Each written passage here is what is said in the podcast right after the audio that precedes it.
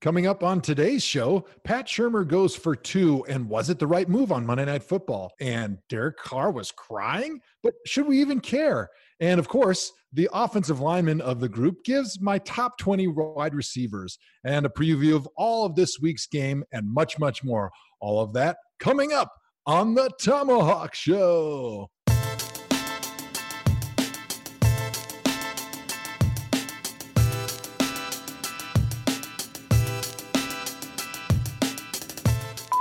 When Joe Thomas was drafted, I remember the announcer saying, he's not a sexy pick, but he's a good pick. Well, throughout the last 11 years, nobody has been less sexy and more good than Joe Thomas at what he's done. Hey, I'm really fucking drunk, but I just want you to know that I've been a Cleveland Browns fan my whole life, and I'm only 21 years old. So you're like one of the only good Cleveland Browns in my whole life. And you're fucking awesome, and I love you. I love you. Goodbye.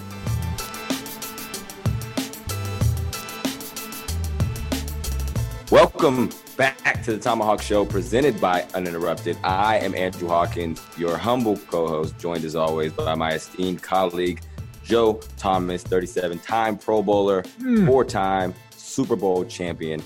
And then also, Nat is with us. Ask Nat. Nat, how you doing today? I'm doing great. I'm just another day at the Uninterrupted offices. Just chilling down at headquarters. My guy, the firm is here. Firm, what is it like in Northeast Ohio right now? Yeah, man, it's not LA weather anymore. It's down in the 40s today. But you know, I'm in a hoodie. I was just discussing with Hawk about whether if I lived in Los Angeles, I love wearing hoodies. Could I function as a human in Los Angeles if I wore a hoodie every day? And Hawk told me he wears his hoodies every day anyway. So I feel like if Hawk does it, I'm good. The good thing about LA weather is that it basically stays the same throughout the year. That's like I'm not going to lie, I miss Cleveland, but LA weather is the only thing that I can unequivocally say is better than Cleveland overall. But here's my thing though. Here's my thing with the weather. If it's the same thing every day, you get sick of it and you don't appreciate it.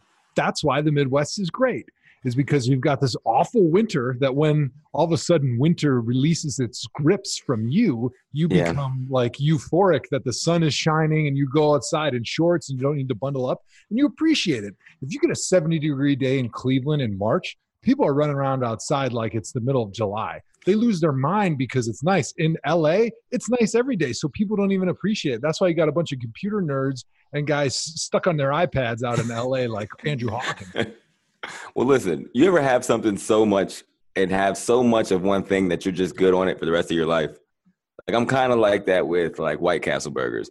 I ate so many White Castle burgers as a kid that I'm okay with never eating another White Castle burger ever in my life. Wow. I've been in the snow forever. For 32 years, every winter, I was buried in snow. So at this point in my life, I'm just like, you know what? I'm good. My kids are like, man, I want the snow. We got to go back so we can play in the snow. And I remember I was like that at a point, but now I'm like, I can barely tie my own shoes because all my joints hurt. So it's not like I'm playing in the snow. If I fall in the snow, I'll probably freeze to death because I wouldn't be able to get up. How long does it snow in the winter in Ohio? In Cleveland, 11 and a half months. Wow. It snows throughout the year. It's crazy. Yeah. The whole year. Maybe you should drink less Mountain Dews and your joints wouldn't hurt so much. What's the Mountain Dew total right now? This week I'm doing better. I had a 20-ounce yesterday and maybe a half a can today. Half a can, 6 ounces. So I'm at about 26 ounces over the last 48, which isn't bad. I'm getting better.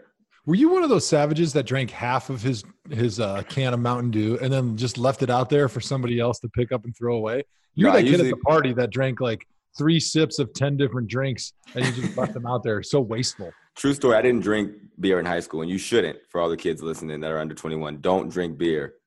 But when I was I didn't drink, but I felt less cool because other kids were doing it, so I would walk around with empty beer cans in my hand. Then I was known for carrying empties just because I wanted to fit in. It took me a while at parties. When we hang out with LeBron at those uninterrupted parties, I always see you with an empty beer in your hand. Hey, you remember that one time LeBron gave you a really big hug, Joe?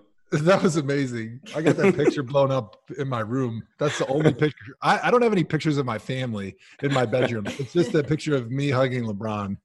Finally, your life was made when you got the, you played football 10,000 straight snaps just to get the opportunity to hug the greatest basketball player of all time. You don't know what it's like when your boss gives you a big hug like that and shows you appreciation. I know, man. That means I'm not getting fired this day. That's all that counts, man. Can I ask a random question? Oh, go ahead. Yes. Okay, so I have been curious. How are people in Cleveland feeling about LeBron being in LA and playing in LA? Zerm is there's gonna come smoke out of Zerm's ears right now. I've seen how people have been reacting on Twitter and stuff, but I want to know from actual Cleveland native. I would say I don't have an issue with it. I mean, it's weird and it's very weird. I turned on the game last night. In the second half. And then I threw my TV off the balcony. And then now I no longer have a television, so I'm in the market for it. It's cool. It's no big deal. But it's fine. We don't talk about it that much here at all. No, I mean, it's weird. There's definitely people here, though, that, still have this weird bitterness towards LeBron. And, but I don't know. He brought a championship, though. The first time, were you really pissed? Oh, yeah. Yeah, the first time was bad. But... But I'm a mature adult male now. I was an infant in those days, and right. So I've reflected on it. And yeah, it's the night the Cavs won the championship, I will never forget. It's probably will be one of the top 5 nights of my whole life. Just how much fun it was being in the city. So right. how could I ever be upset at him after that? Yeah, I felt the same way when the Warriors won. Twice. Okay, Nat. It's unnecessary. We are not doing that on the Tomahawk Show. So we know the firm's best night of his life was. It was when the Cavs won the championship. We know when Joe's best night of his life was when LeBron gave him a hug. Nat, what was the best night of your life? You know what? This is probably a good question for Ask Nat. So we'll come back to that. I think we should jump in today's show. But first, make sure you're following us on social media at Tomahawk Show on Instagram and Twitter. Use the hashtag Tomahawk to send us thoughts, concerns, pointers, or just tell Joey sucks, which he hears a lot. Also, we are trying to figure out live Tomahawk Show taping in Cleveland on November 10th is the date we're looking at. So we're trying to figure this out. So give us suggestions. Hit us up on social. Let us know where we should come. Let us know that you will come. We're sending out an invite list. Not really. Anybody's welcome to come. But we just got to figure out a place to have it at. Where do we start first with today's show? Let's go around the league. I think we should do some quick hits, and we should start with Monday Night Football because that was an interesting game. To me, it was entertaining, even though it wasn't very close because of kind of the things that happened in that game. The Falcons were up 14 deep into the fourth quarter, and it was basically over. And then the Giants, they ended up coming down the field, and they scored a touchdown because the Falcons were in prevent, and now they're down by 8 points, and Pat Shurmur sticks 2 fingers up in the air. He wants to go for 2. Now, most casual football fans would be like, what the heck is he doing? Which I got to be honest, myself included, I was thinking, what is Pat Shurmur doing? They don't need a 2-point conversion here. It doesn't do anything for him. It's still a 2-score game. And I think typically everybody that's sort of a common football fan thinks, all right, the only time you go for 2 is if you need to tie the game right at the end, or you need to make it less than a 3-score to a 2-score, 2-score to a 1-score game. So seeing him go for 2 in this situation kind of struck me. And so I threw the question out on Twitter to all the smart people I know on Tomahawk Show. Of course, none of them had a good answer. So I had to hit up my good friend, Mitchell Schwartz on Twitter, who always has very interesting and thought-provoking comments. Real quick, before you continue, and I hate to interrupt you, but I'm going to anyway. How long are you and Mitchell Schwartz going to stay friends? I think we'll probably be friends forever because we both have interesting ways of looking at the world, first of all, and then also sports. And he's very analytical, so am I, but he even takes it to a new level, and he helps me appreciate the minutia like almost nobody else that I know. Okay, so when he breaks your snap streak, which he is on pace to do, what is your claim to fame at that point? Have you thought about what your transition is going to be when he puts down 11,000 straight snaps? My transition at that point will be, I once co-hosted an average podcast with Andrew Hawkins.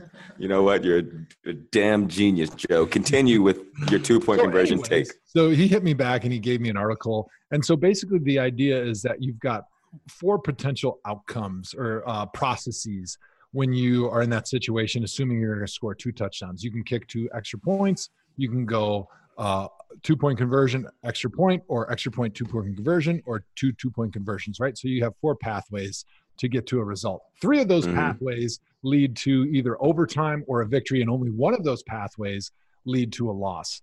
And if you fail both conversions, then you lose, right? So then by doing the probabilities and trying to figure out the probabilities of two-point conversion success and an extra point success, you come to the conclusion that it's a much higher probability of winning in overtime or winning in regulation if you go for two both times. And so that was interesting to me. That was sort of a revelation. And the only time supposedly based on probability and statistics, which, as we know, math is a real thing here. Yeah. We haven't discounted math just yet. The jury's still out on math, but continue. The only time that you should kick both extra points is if you just have an awful offense, you have almost no chance of converting the two-point conversion, and you have a great defense that has a chance to maybe win somehow with trickeration in overtime. And so I think Pat Shurmur was realizing that he had a pretty decent chance, better than 50% probably, to make the two-point conversion. So he did the smart thing, even though it probably made a lot of people scratch their heads as to, why would he go for two in that situation? And were you of the belief that he should have kicked the field goal right there? Well, after I was able to read through probability and statistics, it made perfect sense to me. You go with the odds and you go for two on both occasions. There's no reason except for being an old football fuddy-duddy to kick both extra points or kick an extra point right there and then go for two later in the game. Okay. I'm more of a rabbit's foot guy myself. Yeah. That's the problem. No, seriously. If I woke up and you got to go with gut. You can't trust your gut and trust analytics. They're not. No, you're exactly right. And analytics, the reason it popped up is because of football's history forever and ever of being superstitious and going with gut feelings, right? Instead of using probability and statistics and things that we know to be true, coaches are always going with my gut feeling, right? And players are always superstitious about how they put their socks on and their shoes and what hotels they stay in and before the game. And so instead of living in the reality of the situation forever and ever, these coaches have been just superstitious basically and said, hey, in that situation, I'm going to kick the extra point. But it's great to see that there's coaches out there that are understanding the worth of probability and statistics and analytics, and they're starting to buy into it. And it's changing largely, by and large, the opinion of fans that watch the game. And that's a good thing, in my opinion. Well, here's the thing about analytics. And since we're on this tangent, I'm going to jump in here too. To give some people, some of the fans, some of the Tomahawk listeners, a chance to understand a little bit more about analytics if you don't. Here's what it breaks down to. This is my take, at least. So analytics is basically a way to level the playing field in football, right? So me as a guy who has watched football my whole life, and I'm not saying everybody is this way or that. If you played, you know it. But I know how fast guys are when I watch them run. With the high probability, I can see somebody running a field during a football game. If I'm up close and I can say almost probably within 0.3 of a second what their 40 time is. If I see them run at full speed, because I've seen it so much and I understand it. There are people like that. There are other people like Belichick, who always says, I don't know nothing about analytics. That's not true. He naturally knows analytics in his mind, which is why he's a better coach than everybody else, because he has the natural gift of quantifying those things in his head without sitting down with a math book or figuring out probabilities. So how the 40 time, which is a form of analytics because it's a measuring, right, of speed. The reason why the 40 is there is because people could say, there's people like Joe who said, like, man, I know exactly how fast somebody is running. And then there's other guys who don't. They have no idea. They can't diagnose it. So how do we make it even playing field?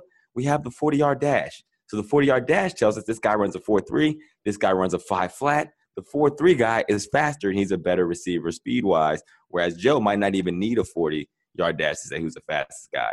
So that's what analytics is, because if you look on the other side of it, the probability. So a good coach like Bill Belichick, who understands it to the 10th power, knows what to do in those situations, what is going to eliminate the probability of a loss and what is going to give him the best chance to win, or, you know, what a defense is doing. And based on how this guy reacts to this, and this, because it's naturally in his head, the analytics takes all the guessing out of it, and it says, hey, based on statistics, based on math, science, and probability, this is what you should do. And what that does is it creates a level playing field for other coaches who can't crack the code to say, man, I could be as good as the Patriots if I just follow these routines. But like Joe said, the problem is the NFL is riddled with people who would rather use superstition and rabbit's foot than actual metrics and analytics to win a football game, is, and for the only reason of this is how we've always done it.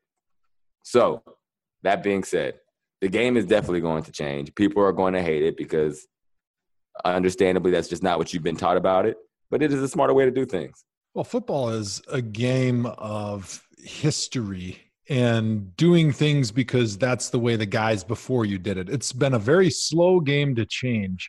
Mm-hmm. And I'm really interested if Bill Belichick was in that situation. We almost never see them down by 2 touchdowns. But if they were in that situation, if he would have done the same thing, because part of the reason Bill Belichick has been so successful as a head coach is because he's so grumpy and he doesn't care one bit what outside influences think about his decision-making within the game, within roster makeup, anything, owners, fans, media. He doesn't care at all. Mm-hmm. So most coaches are influenced by how fans think and how media reacts. And you even saw that a little bit after the game with Pat Shurmur. The media just couldn't believe he would try to go for 2 in that situation. And he became very defensive. And you could see that possibly the next time he's in that situation, he would let that visceral reaction that the media gave to him affect his decision-making, because he doesn't want to have to stand up there in front of those people and get ridiculed and get made to seem like an idiot because of the decisions that he made in the game.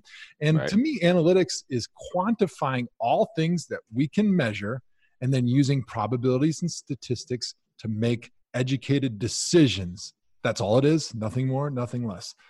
Let's move on. I think the next topic we need to talk about is, as the trade deadline is approaching, the Oakland Raiders have traded Amari Cooper to the Dallas Cowboys for, wait for it, a first-round draft. What in the shit? What? Why would they do that? All right, Hawk, Amari Cooper. I went on Golik and Wingo earlier this week, and I said, Amari Cooper is not a top 20 receiver in the NFL, and the first-round pick is too rich to trade for him. What sayeth you? You know what? I'm going to actually concur. I'm going to concur that I don't have him in my top 20 receivers, but I would love to hear who your top 20 receivers are. As the new resident receiver guru of the Tomahawk Show, which is bullshit, but whatever. What we'll do is we'll let you go through your top 20, and I'll give you my real take. I'll give you my real take as a true receiver guru. Well, why don't we do this? Why don't we get through our quick hits real quick, and then we'll come back to this, because I think that can be a big segment all its own. How about that? Man, it's your world. I'm just living in it, Joe. Yeah, I love that. So real quick, Amari Cooper, you say he's not in the top 20. Did Dallas overpay to acquire him? They did, but they're in a really desperate situation. But I think it was a dumb move for this reason. Dez Bryant is still out there.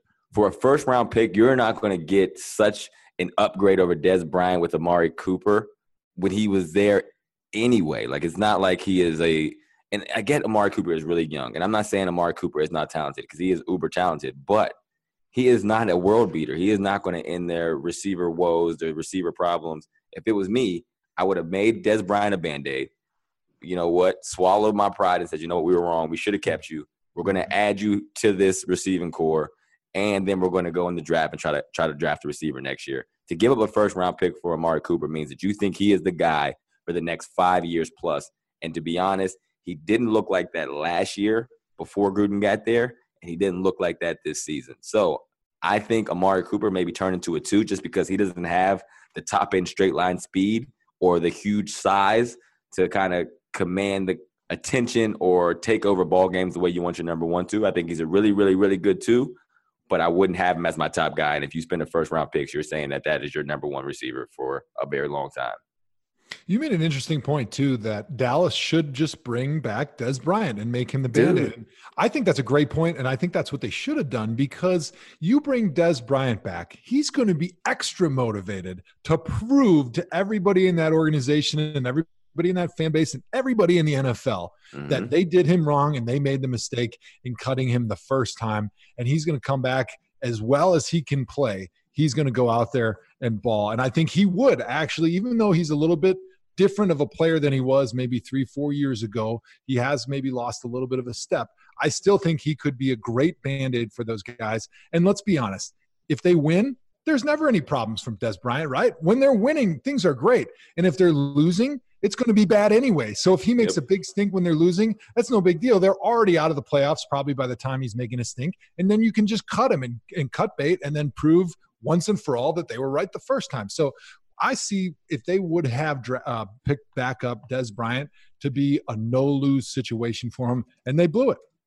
I agree, man. I agree. I mean, it's just prideful. What a slap in the face to Dez Bryant. So Dez Bryant, to give you a quick history lesson, he turns down the offer from the Baltimore Ravens for 3 years, $21 million, $7 million a year. And then he turns down the Browns offer to be, I think it was upwards of $4 or $5 million to come to the Browns. And he's been working out, and he's been basically saying on Twitter, he kind of mended that relationship with the Cowboys. He was seen in a suite with Jerry Jones. And I think in his mind, the Cowboys were going to bring him back. I don't know what back conversations were had, but he was tweeting and very open that his plan was to rejoin the Dallas Cowboys. I don't know. That still could happen. I'm not in the front office with Dallas, but if not, what a slap in the face to him. And how much money have you passed up on an opportunity you squandered by waiting for this to happen? And they go trade a first-round pick for Amari Cooper? That's ridiculous to me. Dez Bryant, you're not going to make that money back selling fit tea on your Instagram account. Just sign with somebody, man. Come on, man. Get out there. Come to Cleveland. That's all we're trying to say, Dez. Just come to Cleveland. This is all this is about.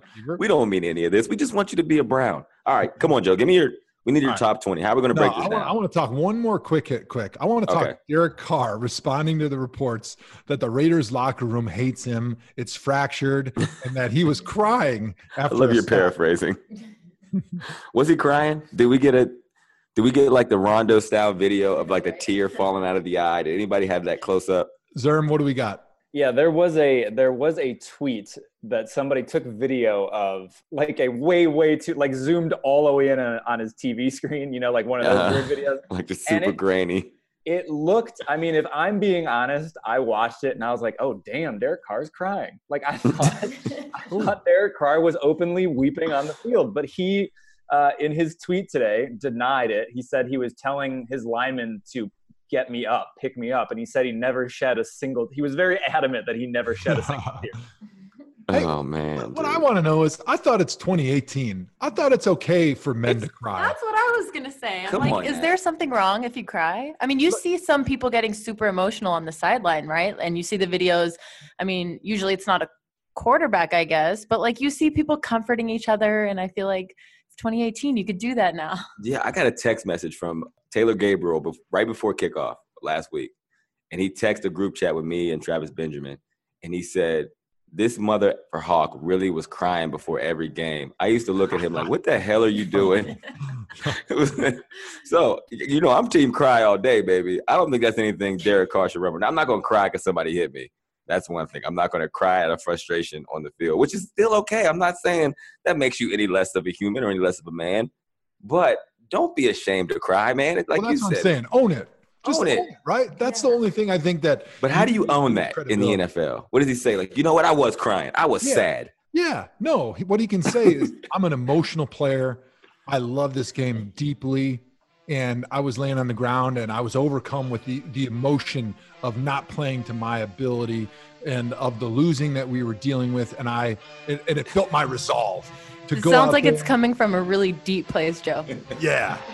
To go out there and be my best version of myself going forward, because I love this team and I'm going to do anything I can to get us back on top and to hoist that Super Bowl trophy someday. You know, but here's the difference. He's the leader of the team. He's the leader. You can't, after thinking about it more, as the leader of the football team, I don't want to see you cry. I don't. And so, you know what? Me is crying before the game or somebody that – like, I know Dale cries because he's frustrated and he cares. I'm okay with that. But as the general, I don't want to see you crying, man. You're the guy we're leading. I need you cool, calm, and collected. You have to be the one to be thinking through how to fix things always. And you crying basically is you throwing in the card saying, we don't have it figured out. Mm-hmm. So you know what? No, Derek Carr, you better not have cried. Mm-hmm. And if I see it again, I'm going to come to Oakland and slap you to sleep. Oh, boy. Okay, I that might have been a little deep. I'm kidding. But, yeah, no crying from quarterbacks, please. I do want to highlight one quote from The Athletic that was just especially rough. Okay, ready? They saw his face. They heard his whimper. They witnessed him explain on the sidelines. They assuredly watched it again in film session. It's hard to see how Carr can lead this team again. Ooh. For a guy that I'm not gonna lie. 2 years ago, I thought he was a top five quarterback in the NFL. Me too. Watching that offense, the way he got rid of the ball, the way that they played with those three stud wide receivers, the way he was distributing, that was a good team, and he was a great quarterback. I played with him in the Pro Bowl. I thought he was outstanding. I thought he was the next Tom Brady in the NFL. And all of a sudden, 2 years later, the Raiders are talking about how can we get out from under this contract? And it's not like it's an outrageous contract. He's making like $19 million a year for a quarterback. That's not that steep, especially a Pro Bowl quarterback. I mean, that's just amazing how far he's fallen. He's fallen hard. He would have been if he wouldn't have got hurt that monstrous year, he would have been the MVP of the NFL. I don't completely blame him. I do put some of the blame, not some of, probably most of the blame on John Gruden because I've seen it coming from a mile away, man. Really? I'm telling you, he does not commit to players. Yeah, I tell you, you have to commit to the quarterback. And if you're not going to commit, any great coach in NFL history, and the only reason I'm bringing up great coaches and I'm putting John Gruden on a higher pedestal than the other coaches in the league is because he has the biggest coaching contract in NFL history. That we know of. That we know of. Coaches' contracts. It's not public like players. True. So when you lure somebody from the Monday Night Football booth because you know this is the guy, so you give him a 10-year deal. We are locked in for 10 years, $100 million. You are the greatest coach. You're a Super Bowl winner. But if you think of great coaches in the NFL, they all have a quarterback that they are tied to. Mm-hmm. At some point, they made the decision or seen somebody and said, hey, I can't do this alone. A great coach by himself can't be one of the best NFL coaches ever. But what Gruden in his career, he cycled through quarterbacks, good or bad. He's always focused on what they don't do right and has used that as a reason for him to move on. So when he came into Derek Carr, he was super highly – he spoke highly of every quarterback in the NFL.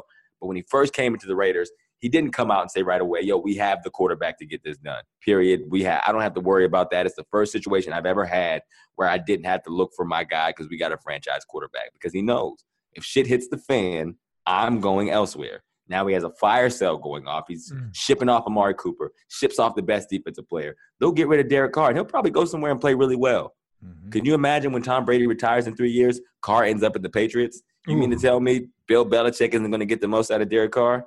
Mm. Yeah, I still believe in Derek. Monkey's uncle. I think it's a good point to reiterate here. The one position in football where you need full support from your owner and your GM and your head coach is quarterback. You can't bench a quarterback into playing better. You can't motivate a quarterback to playing better by ridiculing him.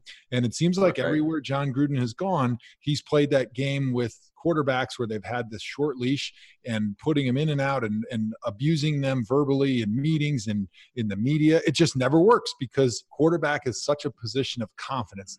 They got to have the confidence knowing that if they throw the ball and they sling it into a tight window and it's not a perfect pass and it gets picked off, they're not going to get yanked because you can't have your quarterback playing too cautious.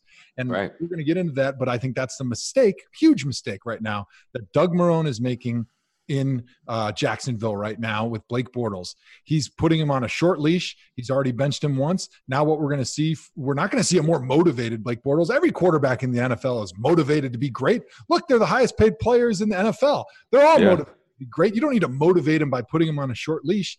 They're already trying hard. All they have to do is throw football. It's not like a defensive lineman. You need to kick him in the ass to get him to run harder after the running back or try to sack the quarterback. The quarterbacks are already trying as hard as they can, so you don't need to motivate them with negative motivation like that. All you're going to do is crush their confidence, and you're going to destroy their ability to go out and be great as a quarterback, which is taking calculated risks. Yes. All right. Get it on the head. Let's move on to my top 20 receivers in the NFL. They're highly anticipated. This is all anyone has been talking about. This entire show, they were like, man, when are we going to get Joe's top 20 wide receiver ranking list? And here we are, finally. The left tackle that knows so little about receivers. He's going to tell you exactly who the best 20 Joe, before you talk, this could be your audition for Monday Night Football. So you better not screw this up. Like, they're going to replay this when they're in the film room looking for the next addition to MNF. And they're going to say, well, what does he know about wide receivers? And here is what we're going to show them. So you better not screw this up. No pressure. Hey, man, I'm the quarterback of this Tomahawk show, and you can't pressure me and threaten me into doing great. I'm going to do great no matter what. I'm going to do great no matter what. You ready? All right. Here we go. My top 20 receiver countdown. And what we're going to do is after I say five receivers, I want Hawk to tell me where I was wrong. All right? Okay. Are you going to start from the back or from the front? I'm going to go from the back because I think that's a good one. Okay. Build the anticipation. There's a joke there, but we'll continue on. All right, go ahead. All right. My number 20 receiver in the NFL, New England Patriots, Julian Edelman. Okay. Number 19, Stephon Diggs. 18, Tyler Lockett. 17, Devontae Adams. And my final receiver before Hawk tells me I'm an idiot, Juju Smith-Schuster. Okay. I want to start off by saying you're an idiot. But I'm going to also say you had some good players in there, players that I think are solid top 20 players. I would have had Diggs higher and probably Devontae Adams. Juju Smith-Schuster is in a good spot. You can argue a couple of spots higher, but he still has a ways to go. But I think he's going to be a special player. Give me your next five. All right, my next five. T.Y. Hilton at 15. Number 14, Demaryius Thomas. Number 13, Tyreek Hill. Number 12, Larry Fitzgerald, the GOAT. Number 11, Adam Thielen. Hawk, what sayeth you? Oh, man. Okay. Tyreek Hill is top 10 for me. We'll start there. Okay. I'm not going to have that guy outside the top 10, so you're an idiot for that. You can argue T.Y. Hilton may not be top 20 yet, but I mean, he may have fallen out of that, but that could be quarterback issues. So I'm okay with that. I probably would have had him probably in the 15 to 20 range if he's on this list. Larry is good there. Adam Thielen, I'm also going to put in the top 10. I'm going to put Adam Thielen. I think he has earned top 10 status at this point, even if it's at the very least 10.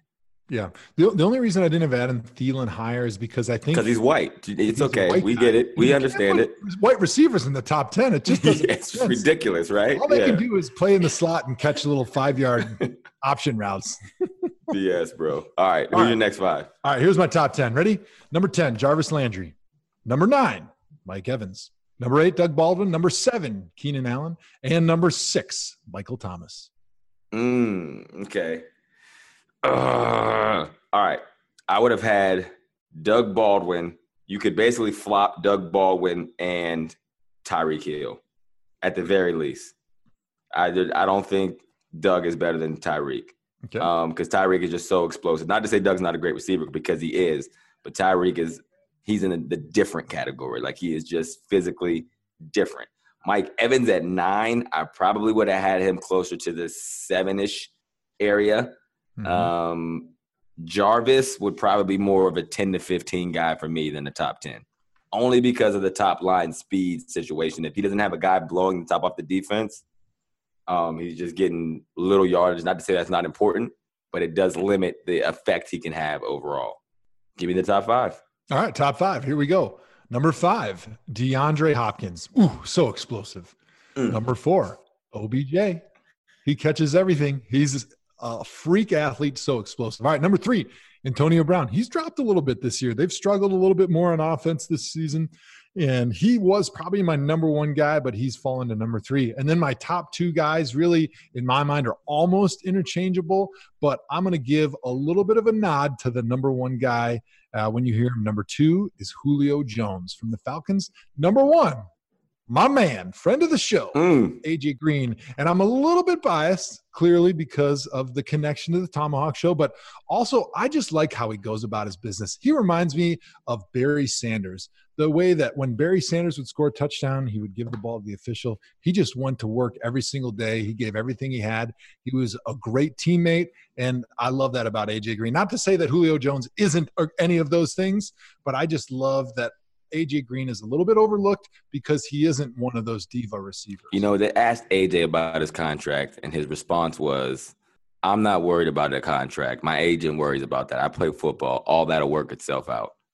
And that is like, for a fan, you love to hear that. As AJ's agent, I was like, AJ, I can no longer represent you because that is not what we're doing here, buddy. We need money now. I was texting him like, hey, I thought we were holding out tomorrow. What is this bullshit quote I'm reading? But, you know, no, I like that. I like your top five. Yeah, I mean, your top five is good. People will argue that who, you know, where your AJ Green placement is. Obviously, we're on the same page that AJ doesn't get the respect he deserves, and he should be talked about as the number one receiver in the league. Mike Thomas could be a top five guy. Him and DeAndre Hopkins are kind of interchangeable. And I don't see how you don't have Josh Gordon in your top 20 receivers. He was actually 21. That's ridiculous. There's never a world where Josh Gordon is the 21st best receiver in the world. Yeah, it's not because of ability, clearly. Obviously, he's probably the most talented player on this entire non-list list. But he just hasn't produced since, 2013 or whatever it was. Yeah, he hasn't produced. It was difficult for me. Coming off of a four-catch, 100-yard game. Yeah, this is the only one he's had in like a gazillion years. So it was hard for me to take any of those other guys off that list and legitimately justify putting Josh on there because of that factor. Yeah, who would I put Josh over? Understanding what you just said, even still. So who? Tell me right now, you're starting a team, and are you adding T.Y. Hilton over Josh Gordon? Yeah, because first of all, you're taking Doug Baldwin over Josh Gordon? You don't know what you have with Josh. There's too many unknowns, and the history says he's going to have a slip-up again. I hope he doesn't, but when you're looking at potential future performance, you have to take that into account if you're a general manager. Well, if that's the case, then Larry Fitzgerald shouldn't be on the top 20. He's literally retiring after the season, Joe. How do we know? He said he was going to retire the year before. He's probably going to retire before the season's out, to be honest. This isn't a list on who I want to start my team with. This is the best 20 receivers in the NFL in 2018. Which is why Josh Gordon should be on the list. All right, moving on. We got to go to the Tomahawk matchups. I can't wait to kick that to the fans. Okay. So it's time for our Tomahawk matchups of the week. We're going to go through the games and pick the matchup we care most about. Of everybody, I'm probably going to go with the Panthers and the Ravens, man. Cam Newton makes a comeback victory last week against the Eagles. They have a little bit of momentum. Although he doesn't have any weapons that are worth writing home about, the Ravens have a really, really sick defense, and I want to see if they can contain the freak of nature that is Cam Newton. Who you got, Joe? My matchup of the week is the Broncos and the Chiefs. The Chiefs have been lighting things on fire. The Broncos still have a pretty good defense, and that's a great rivalry. That's an AFC West battle that's always fun to watch, and I'm really interested to see how the Chiefs respond on offense to a better defense from the Broncos. I think that actually could go either way right now. Okay, now let's go to the Tomahawk individual matchups. Who is your individual matchup of the week? Yeah, the individual matchup that I'm super excited to watch is Aaron Rodgers in California versus the Rams secondary. The Rams secondary has had good success, but not as great as we expected after they lost Aqib Talib. They played better last week, but Aaron Rodgers, the best quarterback in the game right now, has an opportunity to single-handedly beat the best team in the NFL because of that small Achilles heel that the Rams have in their secondary right now. That's going to be a great game to watch, especially if the Rams get up a little bit early and it turns into one of these 50 passes games for Aaron Rodgers. Mm-hmm. That could be fun because if he gets hot, he might go like 47 out of 53 and just totally rewrite the record books in that game. My matchup and my indie matchup of the week is going to be Blake Bortles versus the Eagles in London. I think Blake Bortles is playing for his job right now. He got benched last week. This is a quarterback who played in the AFC Championship and was honestly a Tom Brady touchdown away from going to the Super Bowl, but he has not played well. This defense has been one of the best defenses we've seen over the last decade, and they have not been able to maximize the amount of talent they have because they are deficient at the quarterback position. Again, he got benched last week for Cody Kessler. They've made the call that he is going to be the starter this week against an Eagles team that gave up a 17-point lead heading into the fourth quarter. I know they're going to be locked in. Blake Bortles understands he is playing for potentially his career at this point, so it will be interesting to see what happens. It's something I'm definitely going to keep an eye on. How about Doug Marrone coming out this week and saying that his quarterback was on a short leash? Hey, no, man. If that's not a confidence booster for your quarterback, you think that guy's ever going to throw the ball back there? He's going to be holding the ball for 7 seconds. He ain't throwing anything, and then unless that dude is open by about 7 yards, he's going to be just an absolute sack machine. So if you're playing fantasy this week, definitely take the Eagles defense, because they're going to have about 10 sacks of Blake Bortles, because he's not going to throw that interception that causes Doug Marrone to pull him out of that game. Doug Marrone should sign Colin Kaepernick.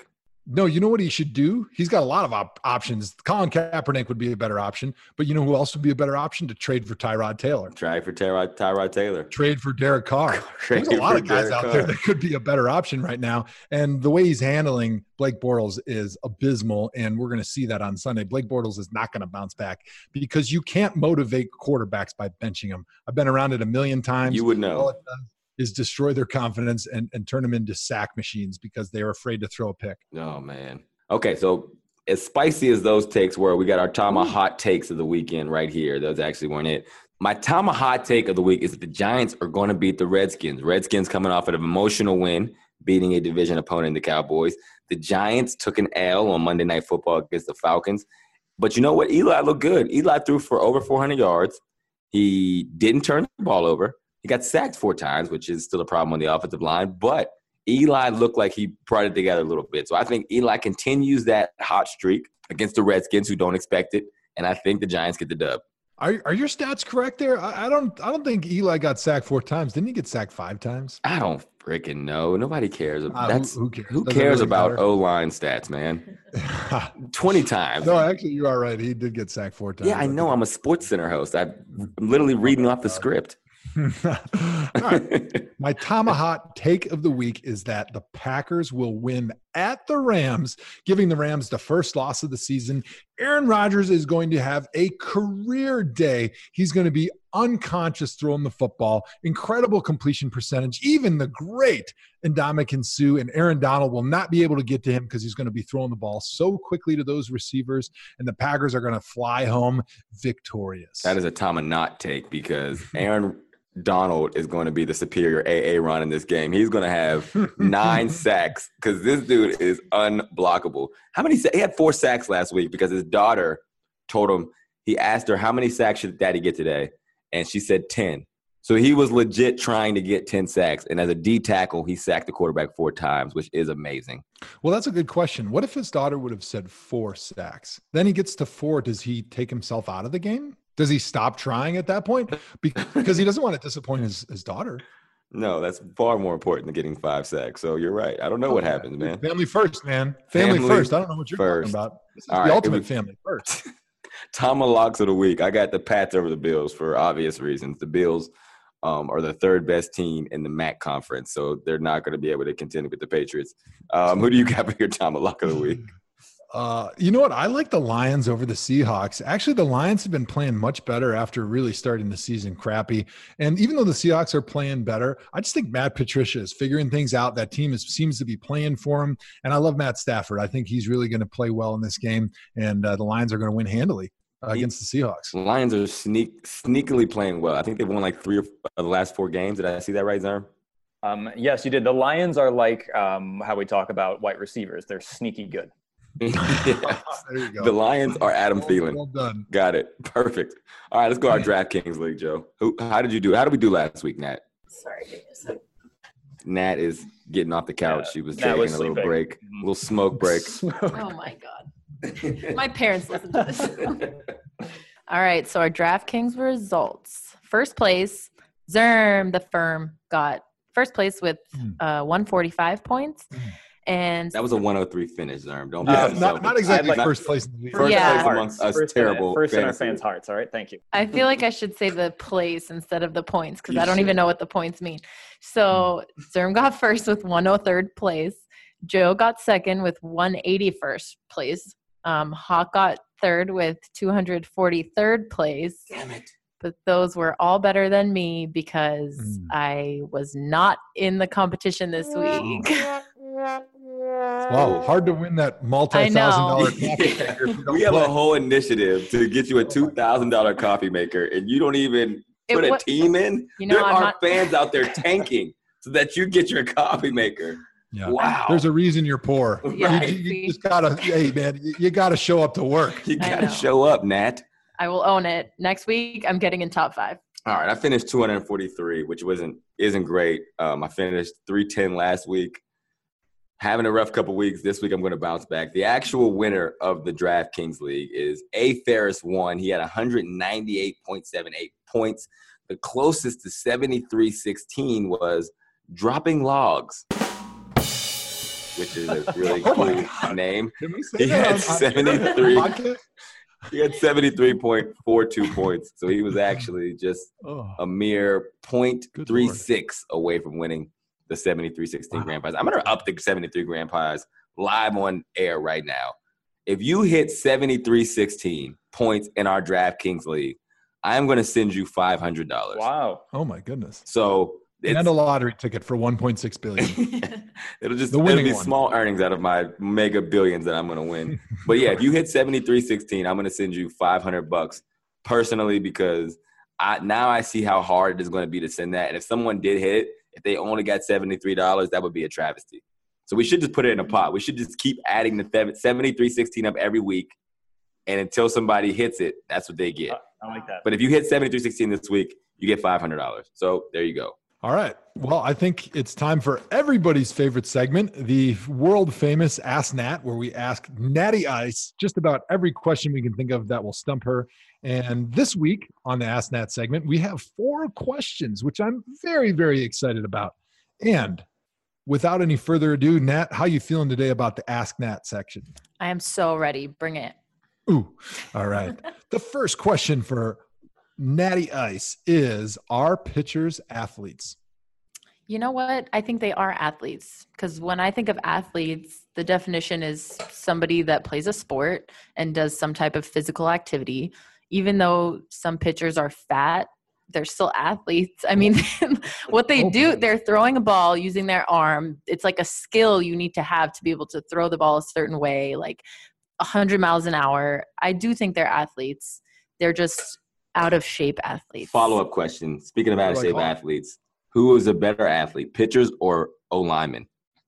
O-linemen for sure. Okay. Thank you. Hey, kids, remember at home, you don't have to play a sport to be one. Take that one to the bank. That's a good one. Next question. If you were a pro athlete, other than the paycheck, what would be the best part? I would say first and foremost, the platform that I would have to be able to talk about anything I want and bring things that I want to be heard to the attention of everybody. I would have that access at my fingertips, whether it's online or like through interviews, anything I could, you know, I would like to have that platform. Second of all, it would probably be having people do whatever I want for me kind of whenever I want. No. When does that start, Hawk? Yeah, I was waiting. I think we're going to get grandfathered in here any second now. Well, unfortunately, that's the wrong answer, Nat. The correct answer is that you're able to get people to send you your high-dollar coffee makers because you can shame them on social media. Using your social media power for evil. That's right. The real answer. For evil. Thanks for playing that. Customer service department into putting your requests to the top of the list. All right. 2 more questions, and then we'll let Natty Ice go for the day. What is the worst date you've ever been on? The worst date? Dang. I hope he's listening too. I hope to God this guy listens to her on the Tomahawk. You can give us his name and his number too. And he's like, man, I really messed up with Natalie, man. Now she's a broadcasting superstar. Oh, Jesus. So please air him out live on the Tomahawk Show. Another benefit of being a professional athlete. You can air out people who don't have a platform and they can't defend themselves. To be honest, the worst date, like I don't mind what we do on a date. Like we could be just hanging out, doing nothing. It doesn't have to be like something fancy or we have to go somewhere cool. But there was this one date where this guy just literally only talked about himself, like didn't ask anything about me or what I do or what I like. It was all about him. And anytime I started talking, it would revert back to him and what he likes and all the things he's done. I'm like, I don't really care anymore. Like after 5 minutes, I'm like, I'm so done with this. For context, Nat, I thought we were just getting coffee. I didn't even know that was the thing. I was just going to say, fuck, I didn't know you and Nat dated before you got married. Oh my God. That's good. So how did you exit from that situation? Because, you know, after 5 minutes, you said, hey, I'm totally done with this dude. I know I don't want to waste any more time. So how did you end up like getting out of there without, I mean, wasting the whole night with him? I don't think we were just at a bar, and I don't think it was going to go anywhere else. It was just like meeting at a bar and hanging out. So he could probably tell that I was completely uninterested after like 5-10 minutes of talking. And it just ended after that. I think he asked me out like one or two more times after, and I just made up excuses and said I can't. And I think he got the hint, which is good. So that's how I got out of that. I can't. I'm watching my dog. All right. We have another question, Joe? Well, yeah, one more question. So the question is, what is your Halloween costume this year? I don't know yet. Halloween coming up. I really don't know. And I'm open to suggestions. Actually, last year, it was so funny. I was Cheech and Chong with my best friend. And like, it's funny. She always oh my God. Busts down the smoking jokes. It's legal in California, Nat. Don't hide. If you'd have gave me three guesses. Give me three guesses of what Natalie was dressed like at Halloween. That would have been number one. I didn't even realize that was like, I set myself up there, but it was a really good costume. We went all out. We had the mustaches, like the whole outfit. It was great. But we had the 10 bags of marijuana. It was awesome. We did not. We went all out. But I'm open to suggestions for this year because I have no idea what I'm going to be. All right. A bonus question. What was the best night of your life, Nat? Oh yeah. The best night of my life. Okay. The first thing that I could think of is 2010, I went to the Warriors game on Christmas Day, which is also my birthday. So that was amazing. I think we won by like 3 or 4 points. And I was with my sister and two of my best friends. And after the game, one of my friends was like, let's go wait by the players' exit, like where they drive out. He's like, let's go wait there. And you can get pictures with them, like when they're driving out. I'm like, okay. And it's raining. Oh, and I'm like, fine, let's do this for like 10 minutes. I'll wait. If it's not going to happen, let's just go. So we go, we wait. There's probably like 10 other people there. I don't think people really knew that this was a thing you could do, like wait by their exit. So we go, we wait. It's raining. I'm like, oh my God, it's not going to happen.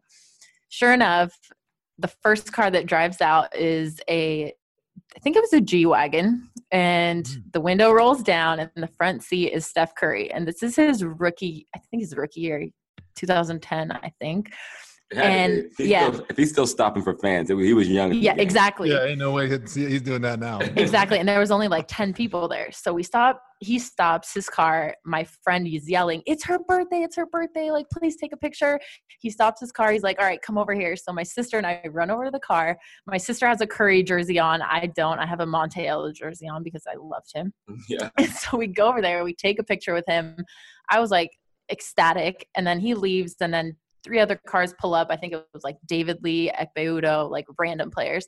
But we got pictures with all of them. And it was on Christmas, on my birthday. Like, I had the best night ever. That's the first thing that comes to my mind when I think of the best night. Birthday, Christmas, Steph Curry picture. That's a pretty dope night. That's almost as good as Joe getting a hug from LeBron. Exactly. Christmas birthday had to be tough. I mean, not really. It went from being super fun when I was a kid because I would get like double the presents. And then now it's just like a regular, it's Christmas. It's just Jesus' birthday. It's nothing. Okay. All right, Nat, off the mic. All right. What else we got, Joe? We learned a lot about Nat today. This might've been the most. Yeah, we learned the most about Nat tonight than we have ever have. Yeah. Nat's one of those groupies that hangs around the players trying to get a picture for hours and hours. And she doesn't want to hear you talk about yourself, so she can talk about herself more. All she does is smoke. This is wild. Sorry. Disclaimer, I do not. They're just painting this picture. If your parents are listening, we apologize. You had to find out this way. We'll pretend. I think that does it for today's episode of The Tomahawk Show. Listen, tweet us using the hashtag Tomahawk. Follow us on Twitter and Instagram at Tomahawk Show. Make sure you're joining our DraftKings League. We're giving away 73-16 for the top person. And if you hit 73 points and 73.16 points, you can walk away with $500. Nat can win a coffee maker, but she doesn't even do it. And NFD, we have an update from him. He texted me on Andrew Hawkins Day, which was October 20th. He said, "Happy Hawk Day, man. A lot of things are going wrong in my life, but I'm figuring them out." He's down in Juarez, Mexico, which I thought was weird because there's a lot going on there. He was going to send us pictures, so maybe when we get the pictures, we'll post them to social. He said not to worry. He's in a quest to find himself. He has real identity issues because he doesn't have a face. But he said us not to worry, that he'd be back soon. Well, I think he was in Germany last I heard for the Oktoberfest celebration. So he's just hitting all the big celebrations all around the globe. And I believe the reason he's in Juarez is because he's at Dia de Muertos, the Day of the Dead, which is a famous celebration down in Mexico. So I don't know if Juarez is the best place to be in Mexico, though. So I'm kind of worried for him. Yeah. I'm sure it's great. And I'm sure he's having a lot of fun. Anytime he's got no face to cut off. He's got no face to cut off, man. They're going to think the job is already done. So, all right, we'll get an update from NFT here soon this week. So we appreciate it. Joe, final thoughts? Yeah, my final thoughts are, I was thinking about the whole Pat Shurmur going for two all last night and this morning, and I thought, what an interesting world that we live in, that the thing that is has the highest probability of success is being considered risky, because of the history and the traditions in the NFL. Let that sink in. It is a mirror of society. Also, you're a loser for thinking about that all night. All right. Nat, take us out. Joe, hawk yourself.